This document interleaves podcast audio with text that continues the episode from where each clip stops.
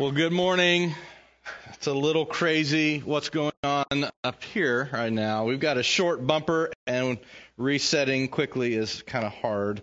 Um, but we're glad that you're joining us this morning, and we are looking forward next week, hopefully, seeing you in person. Uh, as Scott said, we're going to be continuing, for the most part, all of our same uh, precautions that we were doing last summer when we started doing online only. And uh, so we're really looking forward to seeing you. We're hoping that these numbers will continue to drop, and many of you have already gotten vaccinations. Uh, and as warmer weather's coming in, really looking forward to moving forward in lots of different ways. Uh, but we hope you'll show up. We hope that you'll be here. I know it's been comfortable being at home on your couch or laying in bed, having your pajamas on. Uh, but we need each other and we need to spend time together. So I hope that you'll join us. We have been putting some final touches on a few things to be ready, and uh, you'll notice um, this whole stage area looks different today, and it's going to look even different uh, next week as well. But uh, we're trying to get things ready so that when we come together, we recognize we're not necessarily the same people we were a year ago. And some things have changed. The world has changed. Some of the dynamics of relationships have changed. So we are going to be spending quite a bit of time working on um, enjoying life together, having fun together. There is, I, I keep telling people, there is a, a therapeutic quality to laughter when you get together and have fun and you just laugh. And I, and I don't mean a snicker and I don't mean a forced laugh, but I mean the kind of thing that you just so love to be with someone and it just comes from deep in your soul. And you, as you laugh, you just let out so many things that are going on inside of you. We're going to laugh together and do a lot of uh, really fun things. So, as we prepare to do that, I want to give you a little bit of a picture before we jump into our last week of emotions. I want to give you a little bit of a picture of what this is going to look like. Now, Scott has already shared some of this, and if you watched our announcement video this week, then you saw some of this there as well. But I want to give you a little more um, information about what to expect. So, next week will be the first Sunday that we're basically saying if you want to be here, be here.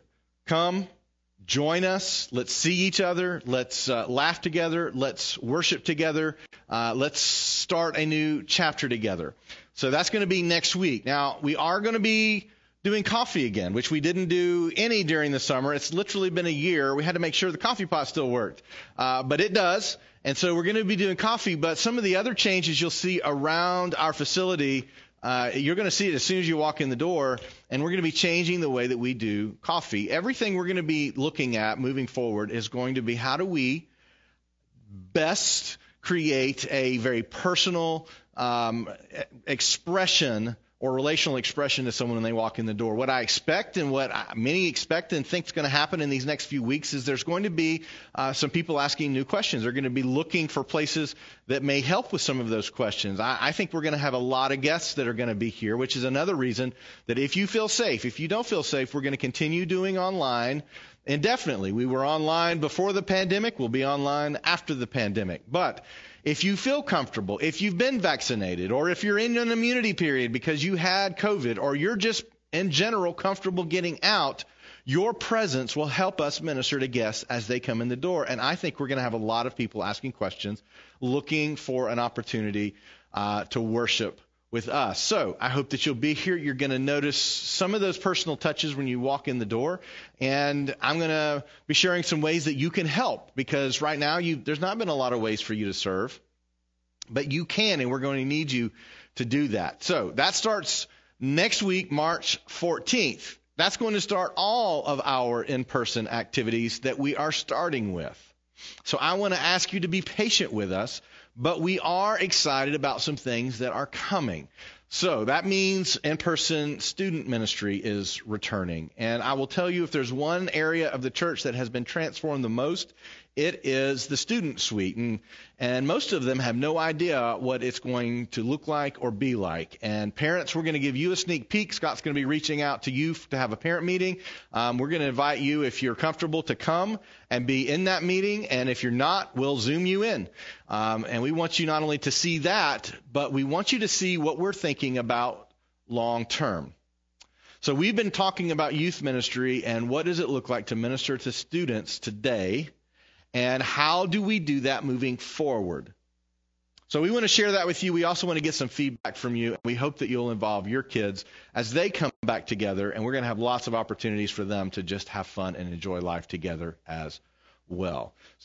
College ministry is also starting back, and I'll be in touch with all of our college students. If you um, are a college student and you would like to be involved in our college small group uh, that my wife and I lead right now, then we would love for you to be involved with that. That's going to start back next week as well. And the big question that many of you have been asking is when is kids ministry starting back? So we have no idea what Easter is going to look like. Easter is the most holy day that Christians celebrate all year long. It is generally the most attended Sunday for most churches. Um, not always, but it's generally the most attended service for people that if they're going to come once a year, they're going to come that day. Last year, we didn't do any Easter activities. We didn't do any Holy Week activities, and our Easter service was online. This year, we don't know really what to expect, how many people are coming, and we are relaunching all of these ministries. Kids ministry, we haven't had a volunteer show up to volunteer in kids ministry for a year. So we are not assuming that we want to go back to doing ministry exactly the way we did a year ago. The reality is things have changed. We've reevaluated some of the things that we were and in all reality, even though we're a fairly young church, the world has changed drastically since that first service we had back in 2008. And as the world has changed drastically, some of the ways that we share our faith, that we do discipleship, that we reach kids and students and young people have changed because we have changed. The way we function have changed. Our schedules have changed. How we interact with, with each other has changed. And so we've taken this last year to be praying about that, to be thinking about that, and to consider what does it really look like for us to move forward. Now, you're going to see some rethinking in lots of areas, but it's not going to be unrecognizable from things we've done in the past. Although, as we continue to talk and as we continue to evaluate, we may find that we want to make even more adjustments moving forward. Kids ministry is on a lot of our young families' minds, and you're wondering when is that returning? And, and maybe you've already seen our announcement, but on April 11th, which is the Sunday after Easter, um, we want you to come to Easter with your kids. We're going to be designing the services to have your kids involved, but the Sunday after Easter, we're going to return to preschool um, and nursery ministry for kids, basically birth through first grade. So if you have kids in that age group, then we will be receiving them on April 11th, and we are right now planning for that, and we are asking for volunteers in that direction. If you've been a children's uh, volunteer, we're not going to assume that you want to do that again. We hope you will. And if you're a parent of a young one, we hope that you will also help us by serving one time a month. So if you are interested in serving in our children's ministry, I need you to get in touch with me, or you can get in touch with Deidre, and we will get you connected.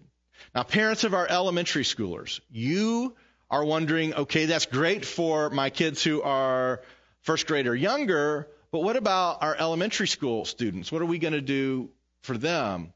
And I will tell you, this is one of the age groups that we are most taking time to pray through and to consider what does it look like to do meaningful elementary school ministry in 2021. The reason it's so important is because most studies tell us that if a child is going to make a decision for faith or to follow Christ, they're going to do it in these elementary school years. That makes that a very vulnerable group, and what we do and spending time with them very important. What we also know is that there is one central relationship that is the most important in elementary school kids coming to faith in Christ. And that relationship is their parent.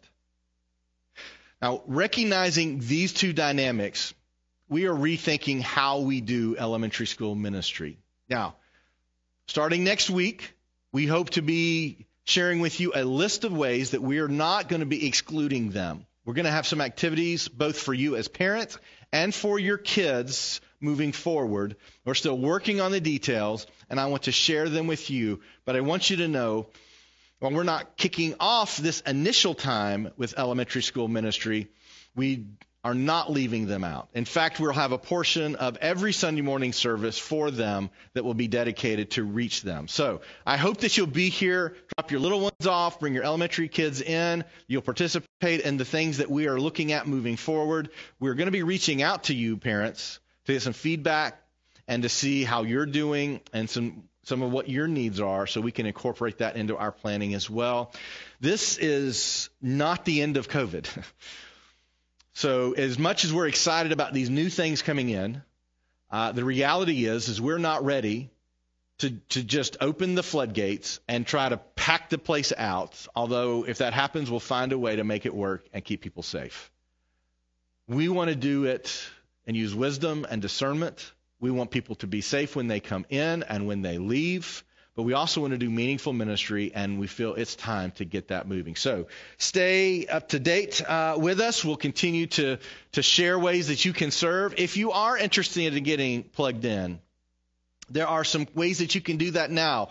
The worship team is always looking for opportunities for those of you who are interested in serving on the worship team.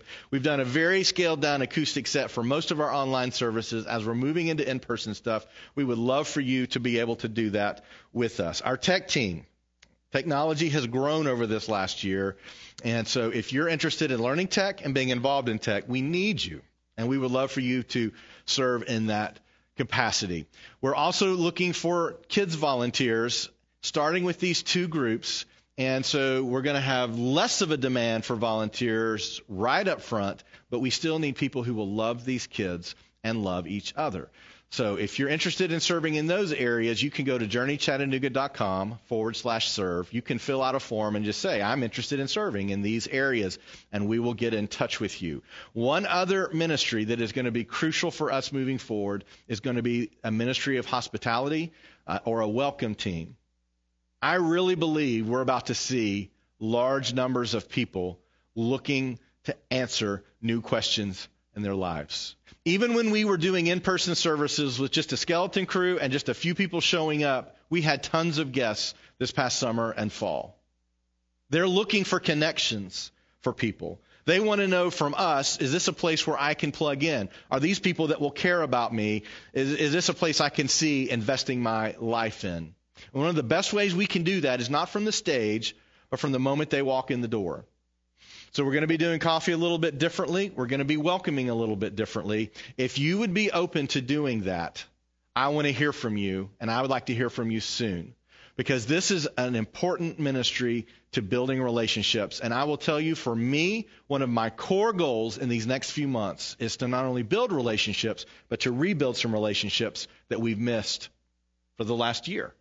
So if you're interested, journeychattanooga.com forward slash serve.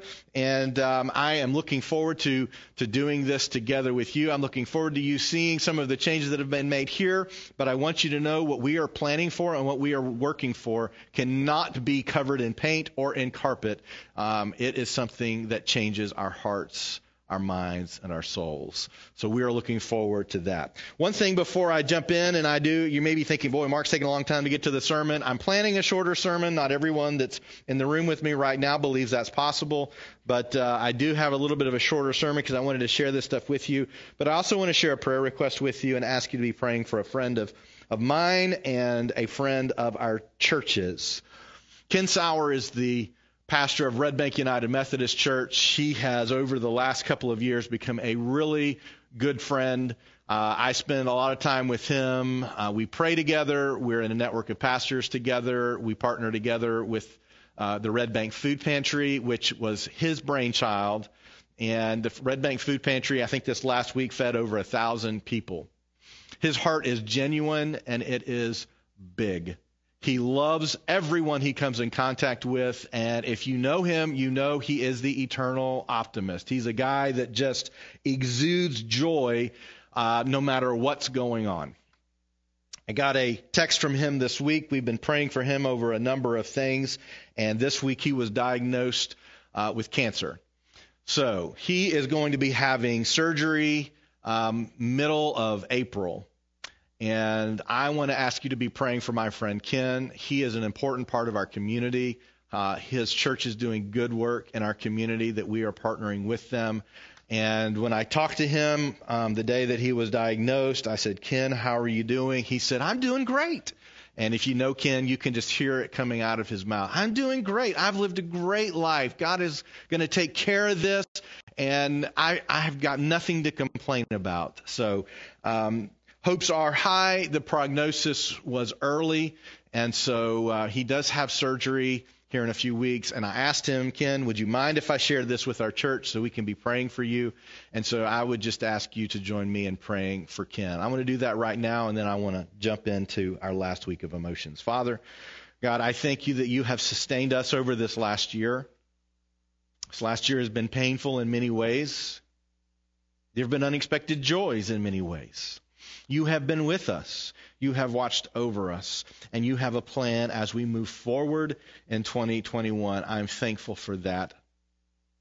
I pray you would continue to work throughout our medical community and you will bring healing to those who have been struggling with COVID, that the numbers will continue to drop.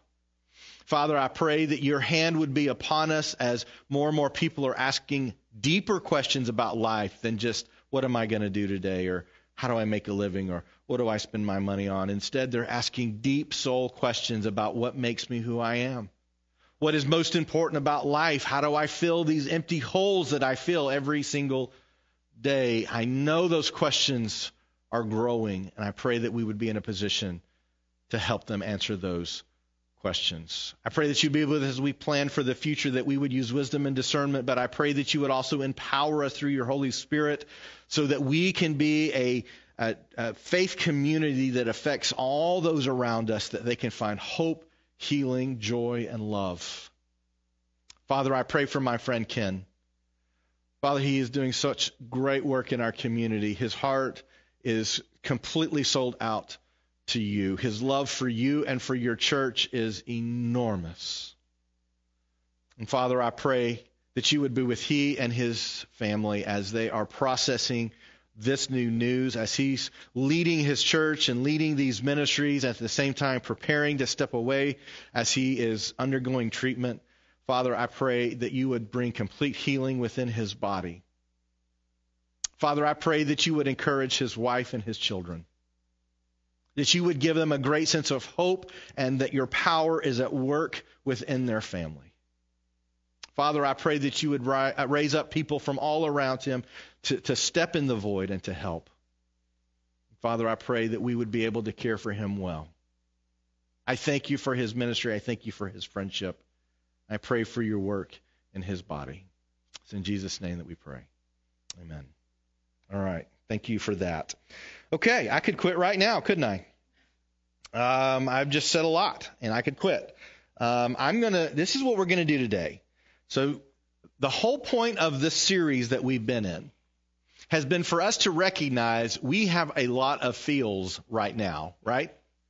We have a lot of emotions that are going on within us. Some of those are good, some of those are not so good. Hope may be growing as the sun is out longer and the weather's getting warmer and the numbers of COVID cases are dropping. Hope may be growing, but we still are carrying with us the anxieties, the fears, maybe the anger, some of the things that have just carried through this pandemic with us. We have a lot of feels right now.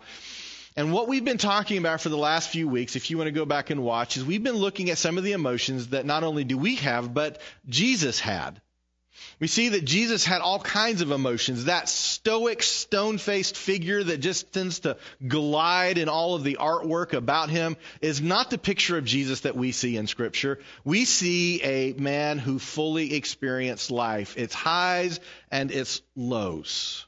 We talked about anxiety, despair, depression. We looked at the anxiety that Jesus experienced in the garden on the night before he was to be tortured and then killed.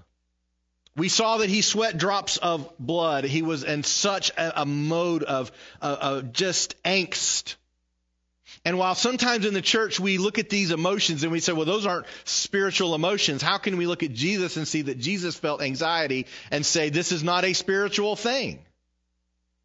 We looked at anger and the reality that anger is not the first emotion to surface when we get angry. It always follows another emotion. It can be disappointment. Usually it's hurt. And so when we get angry, it is a sign that something else is going on within us. Jesus showed us its anger is a part of life. It's been given to you as a part of the human condition, but how you manage it matters. And scripture simply says about that, be angry, but do not sin. We saw that in Jesus. We talked about some other emotions that feel better and are more exciting and things that we want to experience. We talked about joy. We talked about hope. We talked about faith and the fact that faith is not just an alternative reality, but faith is based on evidence of what is true and what is real. We spent some time talking about love because love is the preeminent. It is what makes everything make sense. It is the thing in which God says, everything that I'm doing in your life and in your world can be summed up in one word. It is love. And even though faith and hope are crucially important, even though things, those things are eventually going to go away, and the thing that will be left when God finally recreates all that he's going to recreate when Jesus comes again, the thing that's going to be left is love. We talked about it being active. The Bible does not really talk about love solely in the realm of feelings, even though most English definitions only focus on feelings, which is one of the reasons that we seek this, these love experiences over and over and over again because we constantly feel empty.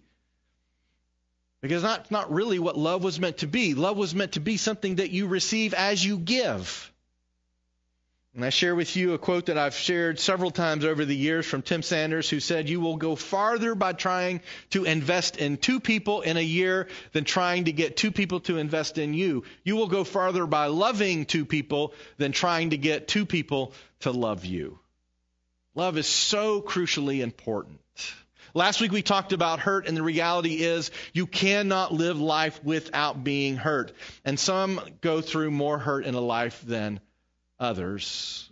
And so we not only talked about hurt, the fact that Jesus himself experienced hurt, but where is God in the hurt? That's what we talked about last week. Today, I, I want to just kind of neatly wrap this up. And the reality is, I can't really do it neatly, and I can't do it justice in a few minutes.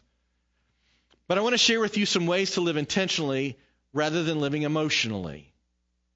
The reality is, we are more likely right now in this moment to be driven by our emotions than probably at any other time in our lives. Like we've got all these feelings we're not exactly sure what to do with, and we don't have a lot of the coping mechanisms available that we can go deal with those emotions. They just are swirling around us. I talk to people uh, each week who are like, "Gosh, this is just a bad week. I'm just feeling it this week," or "or I'm just I just feel." Uh, you know, oppression spiritually. We, we've had several uh, in our in our prayer group and other pastors and ministers that have talked about just feeling this overwhelming sense of just spiritual attack. You may be feeling that as well. One of the reasons we wanted to talk about emotions was not just to say, hey, let's talk about feels. But the reality, this is where we are, and if we allow them, they will drive us. They will cause us to make decisions that are not necessarily wise decisions, but we're doing them because it feels like that's what we need to do. And usually the feelings that are driving us are the feelings of comfort, peace, lack of conflict, no risk, happiness, or at least survival. The reality is, if we're going to follow Jesus, he says you're going to have to do better than that. The great thing about following Jesus is he also says you're not going to have to do this alone. So, here's what I want to do. I want to share with you how Jesus handled some of his feelings. I want to share with you some of the things through Ephesians that Paul says um, about how we, as followers of Jesus, also are to live life intentionally, not emotionally, recognizing our emotions are real, but we usually cannot control them.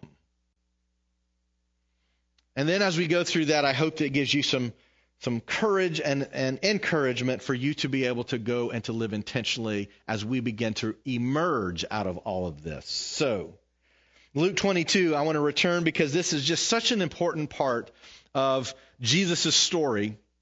and how he felt and then how he dealt with his feelings. We're returning to the garden before he was betrayed. This is Luke 22, beginning with, with verse 39. And Jesus is basically having a, he's basically having a moment where he's saying, God, I'm just not sure about this. And we recognize that Jesus is fully God, but we also recognize that Jesus is fully human. And being fully human, he has all of the anxieties about pain and discomfort that the rest of us do. And if we're honest and, and, and in all truth, what we're going to end up doing is we're going to be addressing the risk of what we're going to do in our lives based on its comfort level. I, actually, before we read this, um, there are a couple of, of kind of polar ways that people deal with risk. And I want you to know you will not be able to live a fulfilled, a fulfilled life if you do not take risks. The first one, show the, I've got a picture of a dog. Throw him up there if you would, Jeremy. So, this is how most people will go through life trying to deal with risk. The dog wrapped in bubble wrap, and he's ready to go out into the day. I don't want to get hurt. I don't want to be harmed. I don't want to be knocked in one side or the other. I, I just want to kind of get through life as safely and with as the least amount of discomfort as possible, which seems very reasonable, doesn't it? It seems like that's a good way to live life. Most of us will live life. Well, there's then there's there's this guy, next picture, who has a completely different picture of risk. He's working on the air conditioning unit. I hope this isn't in the U.S. Uh, I don't think that passes OSHA standards.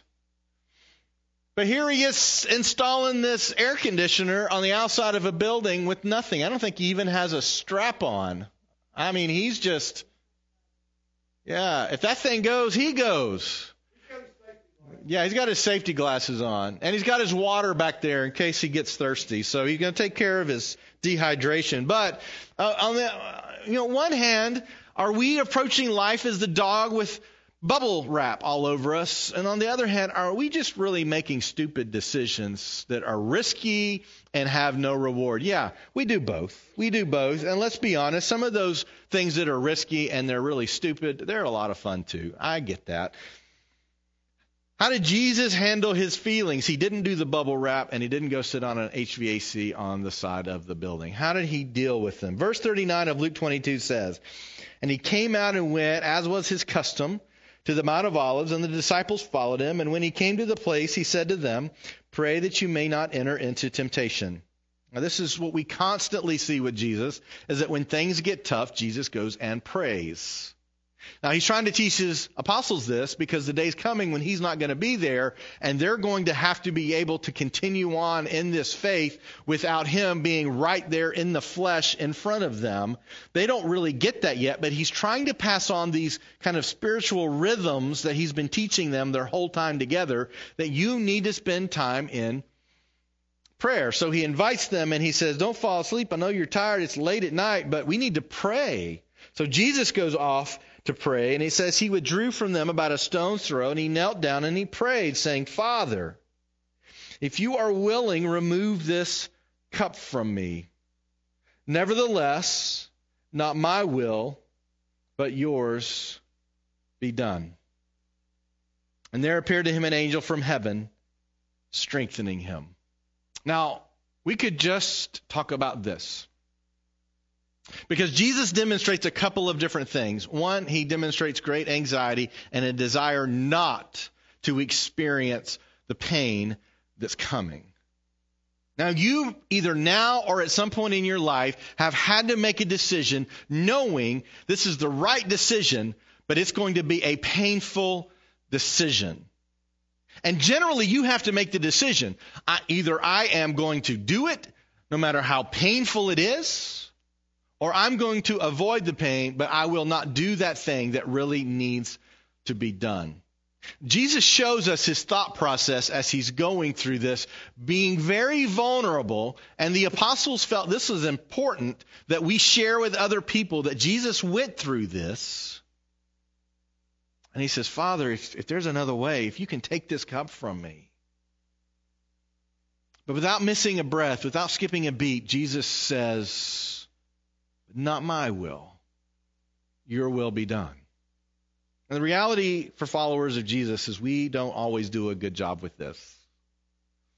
Jesus shows us two important things here. And if you're going to follow Jesus and if you're going to abandon all all normality for something that is super normal, supernatural, something that involves God involved in your life on a daily basis, you're going to be tasked with the decision to take a risk that may have great pain associated with it, but yet you feel like this is the right thing to do.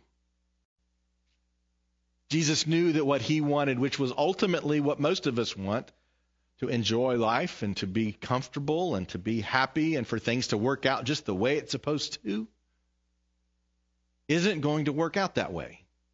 That's not the way life settles in. We can escape life, but that's not what we end up escaping to. Instead, he knows there's a bigger plan at place, and he says, Your will, not mine. This is the biggest problem for people today when you are constantly programmed with a message that says what you want is the most important thing in the world. I'm convinced this is one of the reasons that, that birth rates have plummeted across the world because we have taken into this mindset that, you know what, we need to not have to sacrifice for a child. And I get it. Not everyone should have kids, not everyone's called to have kids. I will tell you, as a parent of four, they change you. I have more gray hairs. I'm con- I'm I'm sure I would have fewer gray hairs than I do now if I didn't have kids. But they also grow you. they stretch you. They help you to see things in the world you don't normally see. They bring joy into your life in sometimes the most unexpected moments. They laugh or they smile or they joke with you or they say, Hey, I was just thinking about you all of a sudden you say, oh, you know what? All the things that were difficult about growing our family were worth it. I'm excited to be able to still spend life with my parents and Deidre with her parents. And as they are getting older, we cherish those times that we have with them. And we model for our kids that we want them to spend that time with us too. We hope we don't run them off or we hope we don't make too many mistakes that they don't want to hang out with us anymore. But there's a lot of joy in life of doing life long term with your family. I want to encourage you there are times you have to make hard decisions and they hurt. Now, Jesus doesn't tell us here anything about having kids, but that's just one area of life that sacrifice brings great reward, risk brings great reward. Jesus, in his mind, said this God has a plan, and it is more important than what I want. I'm going to follow his plan. He has a will. It's more important than my will. Jesus said this in other places, like, pick up your cross. He says you have to deny yourself. He says you have to follow after me. You have to leave everything. He asked the rich young ruler, who wanted him to be his rabbi. And he came and he said to Jesus, Jesus, I want to follow you. I want to know your ways. I want to I want to be with you. And he says, "Yes, I can see that in you, but you still are holding on to your wealth. If you'll give that up, then come on." And he left sad because he couldn't give up that thing that he still loved greatly. Jesus loved his life, but not as much as what the Father had planned. The other thing we see here, and this is important for Christians to recognize because we do talk about suffering a, a, decent amount here because Jesus talked about suffering a decent amount and told his apostles, you need to be prepared if you're going to follow me. There's going to be some suffering involved. That's just going to happen. That's the reality of what's going to happen. So we talk about that too. It's not very popular in America to talk about suffering, by the way. What we want to talk about is how do you avoid suffering. But Jesus goes, goes right to it. He goes right to the suffering and he says, not my will, but yours be done. And then when he does that, he is strengthened by God. It's really hard to understand how God could call us to so many things until we feel that he has strengthened us for them. There is, a, there is an empowerment that comes knowing God is doing something in you. You begin to see the world differently. Things that just others think haphazardly happened, you begin to see a pattern. Look at what God is doing and putting into place. This is amazing. Things you would never do out of fear, you begin to do, and you see reward from it, and you are thankful that God empowered you and strengthened you to do those things. Some of you have done that throughout this year. You've been uncertain and you're not real sure what's going to happen, and you've continued to support Journey either by being involved online or you've eh, continued to support Journey financially. You've continued to call and write letters. You've continued to reach out to each other. Some have continued to do Zoom um, Bible studies and different things like that. You you have done different things, not knowing what the future holds. You've been empowered through them. I think there are many people that are struggling right now not knowing what they're supposed to do, but those who have been seeking God's will throughout this pandemic, they have not skipped a beat. There has been much work to be done over this past year, and they have continued that work. As we come out of it, it is time for us to continue that work. So, how do we handle our emotions? Jesus saw that there was a bigger plan at place that that his comfort was not the thing that should derail God's bigger plans. And his bigger plans were that you and I would know him forever. We would be forgiven for our sins, spend an eternity with him. As we go through and look at one of the greatest letters in the New Testament, uh, rather than reading through it all, I just want to I want to hit a few of the highlights. We find Paul talking in his letter to the Ephesians about how we are to live life, which is really an interesting study. And honestly, there's no way to do this justice today. We're going to come back and we're going to do a week by week through the book of Ephesians at some point.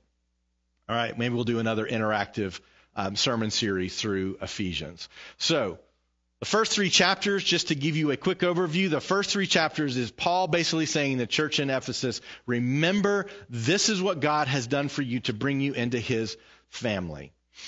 God looked out on us, sinful people, rejecting him, and said, I'm going to do something intentionally for them. I'm going to be involved within their lives. I'm going to send my son. My son is going to come and suffer and die for them so they can be forgiven for their sins, some of which they don't even recognize are sins. I'm going to intentionally choose to adopt them into my family. I'm going to intentionally choose to give them the Holy Spirit. Remember, as we've looked throughout um, our series on the afterlife and we've looked through Genesis, there was a time in which God's kingdom and the world overlapped together. That was the Garden of Eden. And then we saw those kingdoms overlapping again in the Holy of Holies in the tabernacle and the temple. And then they overlapped again when Jesus himself came and lived among us, God dwelt in the flesh among us, and now today he still comes and he's with us as the Holy Spirit that lives within us. Paul said, Look, there's 500 other people out there that have seen the risen Christ. You can go talk to them right now. Wouldn't it be great if today we could still do that? You can still go talk to them right now. They saw him after he walked out of the grave. They saw his wounds. They saw that it was the same man. They saw that this Son of God was dead and then he was alive. We've got proof. Look at these 500 people. You can go talk to. You can go talk to them right now. Paul just had a way with cutting through all of the minutia to go right to the point. These first three chapters is, is him basically saying God has intentionally loved you. God has intentionally come after you. God has intentionally overlooked your trespasses so that he could be with you. And then you move on into the book of Ephesians or the letter uh, uh, to the church in Ephesus, and you find that starting with chapter 4 through the rest of the letter, you find that Paul is basically saying, now, because you are a new creation, because you are now in the family of God, because you are now following Jesus and empowered by the Holy Spirit, there is a way that you should live your life. Let's hit the highlights, starting with chapter 4. We find that just like Jesus, you have a calling to live intentionally. Ephesians chapter 4, verse 1. Therefore, a prisoner for the Lord, urge you to walk in a manner worthy of the calling to which you have been called. With all humility and gentleness, with patience, bearing with one another in love, eager to maintain the unity of the Spirit in the bond of peace. He says, Walk in a manner worthy of a calling to which you have been called. Can I rephrase that? Walk in a manner in which you are willing to do God's will and not your own, which is what Jesus said. That calling means God has asked you to live in a certain way. Will you do it? A few of you have checked on me over the last few weeks. I've been very frustrated for a number of years now. The number of high profile leaders who have acted so terribly in private. It has hurt our faith because some of our most passionate um, and most uh, well spoken leaders of the faith were living a completely different life behind the scenes. And in a world that already is cynical and questioning everything, when they look at some of our highest profile leaders as people who are hypocritical, then there's no reason they want to have anything to do with Jesus because they don't believe it's real. Because the people we put on a pedestal clearly don't believe it's real, or if they do, they have really not battled their feelings. And they've just done whatever felt good. And in so doing, they end up hurting others. They end up hurting themselves. They hurt their families. They hurt the church. They hurt the cause of Christ. Now, certainly we are all sinful. And I am by no means perfect. And I don't say that as some kind of humble brag. We are all broken, but there are some levels of depravity that demonstrate a person is only interested in their selfish desires. And we're seeing that. Mainstream leader after mainstream leader after mainstream leader. And it's hurting the cause of Christ and it's hurting it deeply. That's one of the reasons relationships are so important. That's one of the reasons authenticity is so important. It's one of the reasons that we have to be in the room together, loving people no matter what they're going through, to say, you know what, we're broken, but we love you. But there's also a place where we have to recognize we are called to something, which means we have to struggle at times to say, no, not me, even though this is really what my inner heart wants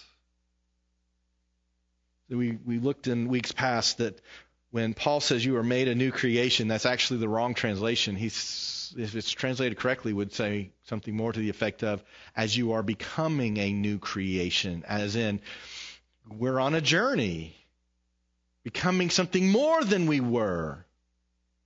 And maybe we're not all the way where we need to be, but we're not where we were. That's a cause for celebration. We need to see that in and of ourselves. We have a calling to live intentionally in a manner worthy of the calling to which we have been called.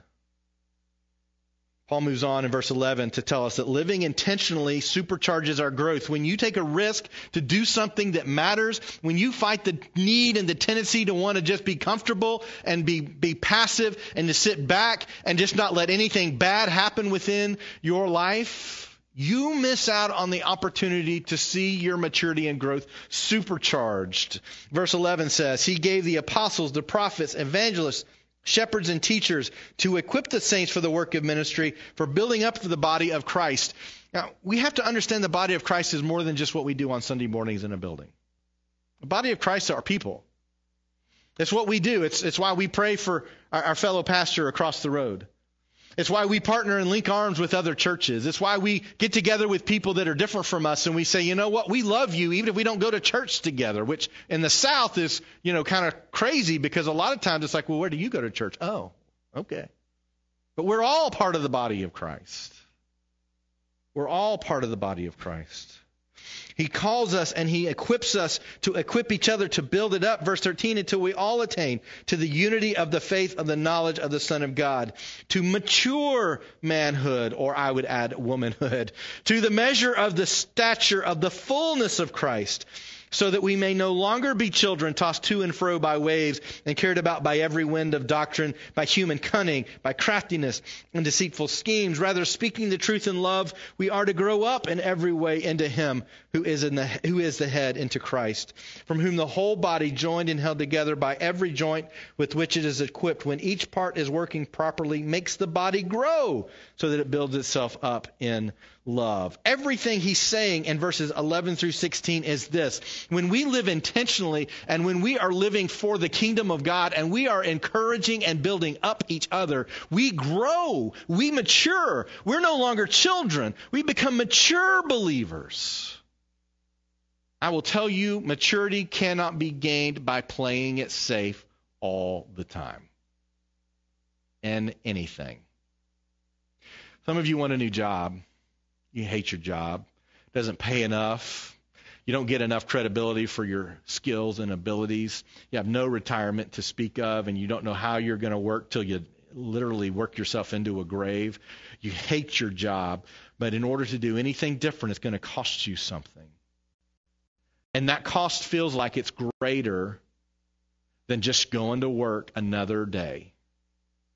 And we make that decision day in and day out until a month goes by, until a year goes by, until 10 years go by. And we're stuck in the same place because at the end of the day, it was going to cost us to make a leap, and we chose not to pay that cost.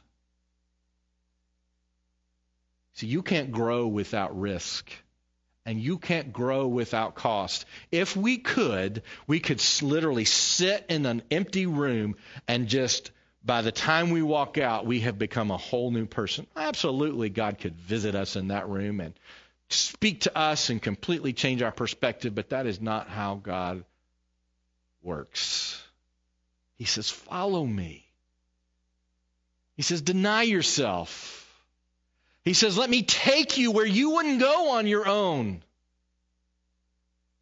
He says, you are going to at times follow me into the green pastures, and you're going to look around and you're going to see the birds and the butterflies. You're going to see the blue skies and you're going to see the rolling meadows, and you're going to think, this is what life was meant to be.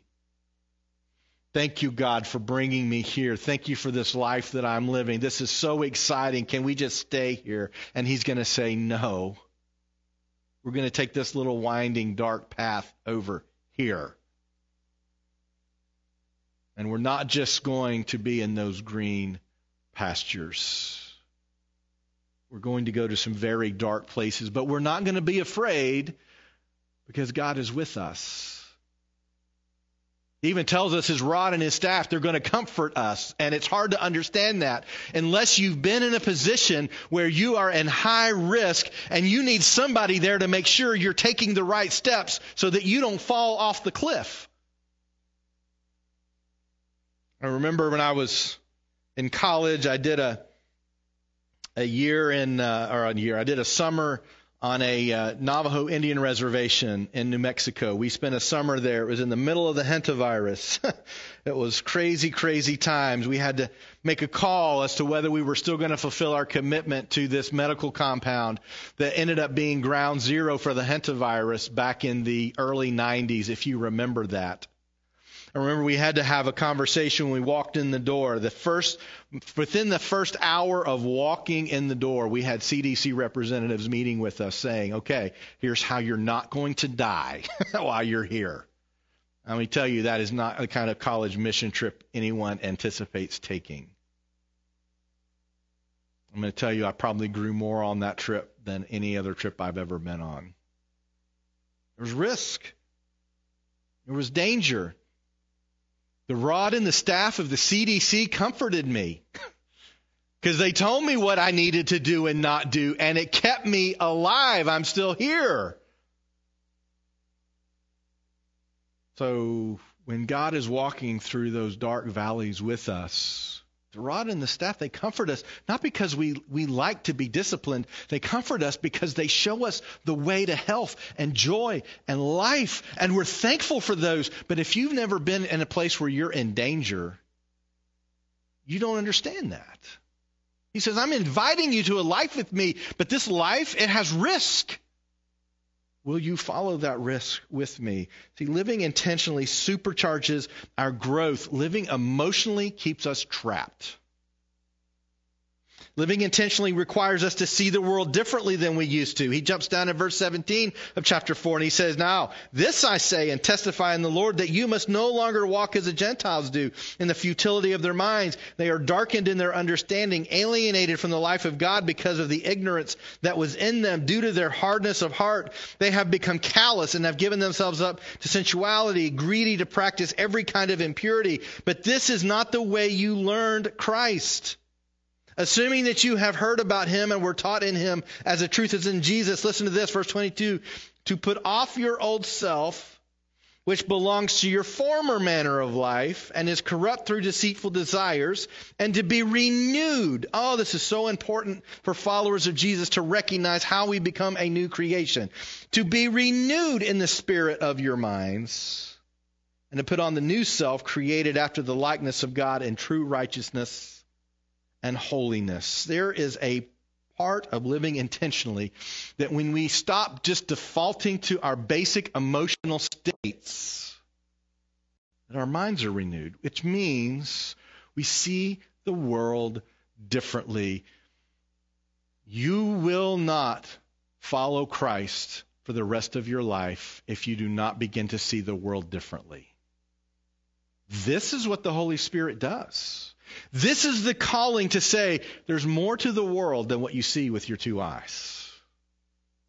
This is what happens when he says, if you will follow me, if you will recognize there's something in you that's broken and keeping you trapped, and I want to set you free from that. And it changes the way you see the world. And you say, where you go, I want to go. Who you are, I want to be. It's the idea that we are following someone who is changing us. The renewing of the spirit in our minds to put on the new self. So living intentionally requires us to see the world differently. Living intentionally also means walking in step with this spirit. And if we jump to Ephesians 5, he then goes on to say this on how we are to live our lives. He says, Look carefully then at how you walk, not as unwise, but as wise, making the best use of time because the days are evil. Oh my goodness. How many days do we wake up and we turn on the news and we just resonate with this? The days feel so evil. We don't even know what to believe. Mm. Making the best use of the time because the days are evil. Therefore, do not be foolish, but understand that the will of the Lord is, which is what Jesus said. Your will, not mine, which means we need to be seeking what that is.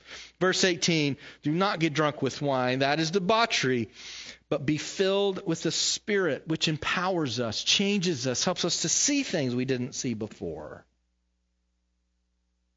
The last thing I want to share that we could spend a lot more times in Ephesians. Oh my goodness, this is just, it's not even fair to Ephesians to jump through it like this, but I want you to see over and over again, not only did Jesus say live intentionally, Paul is really teaching intently about, he even goes so far as to say, listen, I train every day. I, I, I beat the air. I, it's like I'm boxing. I'm running to run a race so I can win. Like I am intentional. I know what I'm going for. I'm just telling you, with all of the distractions in the world today, if we're not intentional, we will not follow Jesus. We will not follow Jesus. And the last thing I want to share, and I'm sharing it last because this is the order in which he talks about it in Ephesians, but also because it should be our last motivation, but it is a truth and a reality that we need to recognize and and and I feel. I experience in my life. Ephesians chapter 6 verse 5 says, talking about bondservants, masters and slaves, not quite the same idea of slavery that we all think of when we use that word, but bondservants. This is he's talking about for those people that are just kind of making a living and have have just basically sold themselves to someone for a period of time. And sometimes those relationships worked really well, and sometimes those relationships didn't work really well. And the Jewish law had a a beautiful way of just restoring people and ending these relationships so a person was not a bondservant for the rest of their life if they followed what God had taught them.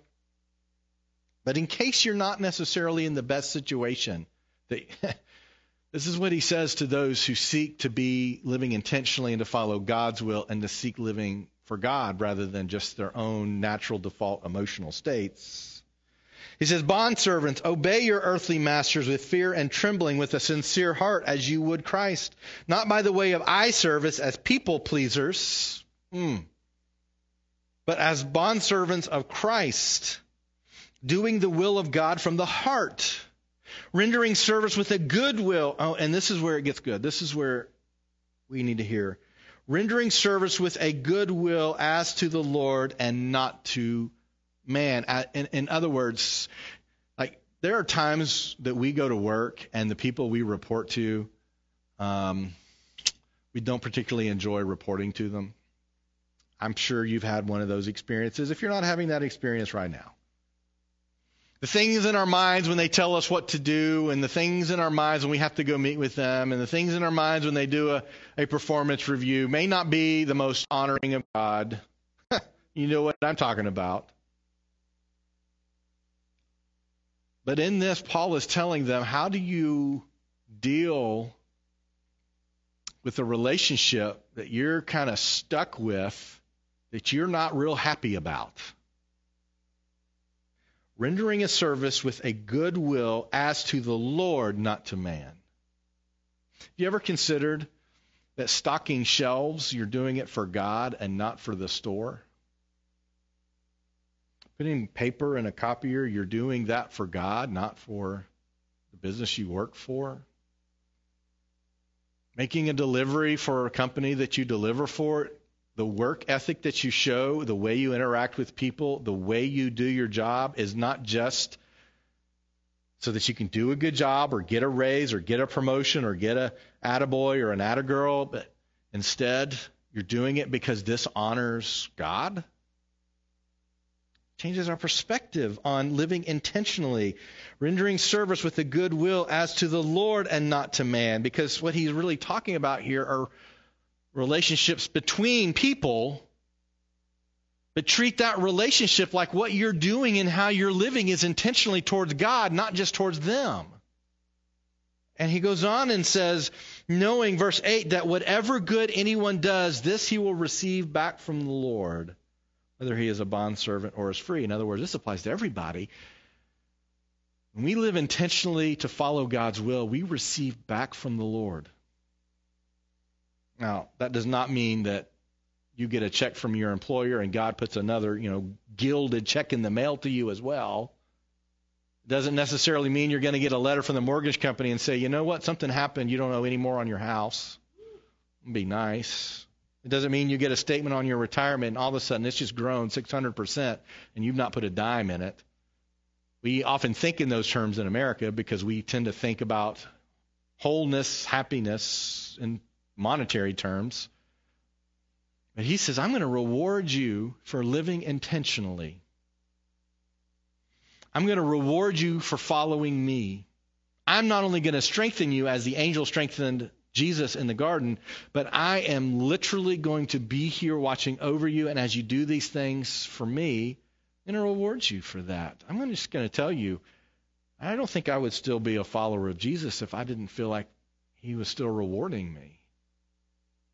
Peace is sometimes far more valuable than money.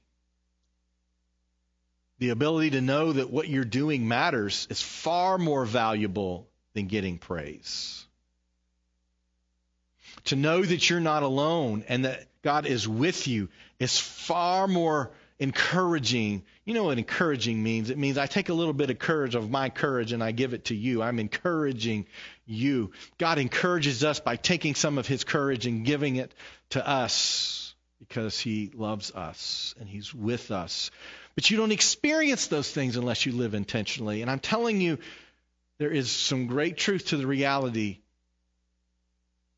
The greater the reward, then the greater the risk in order to receive the award. Now, let's be honest. The guy sitting on the air conditioner, great risk, not great reward. Okay, so there, there, those things fall apart all over the place.